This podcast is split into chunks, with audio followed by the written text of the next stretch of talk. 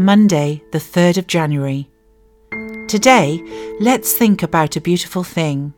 We draw near to Him, and He will draw near to us. Psalm 116, verse 2 says, Because He bends down to listen, I will pray as long as I have breath. God listens to us when we speak from our heart.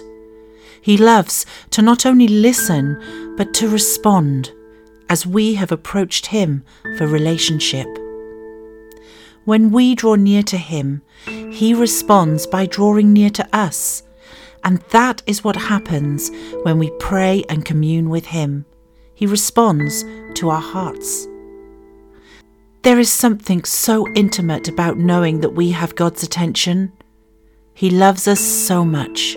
He gives us His focus, connection, and energy, and does not withhold Himself from us in any way. Let's just think about that for a minute.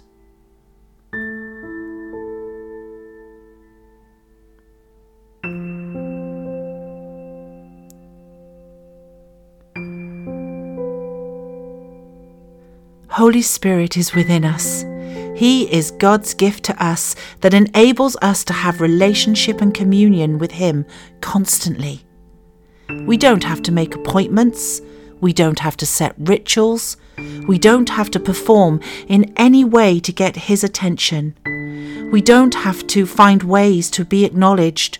We simply pray, talk, communicate with Him freely because He is within us.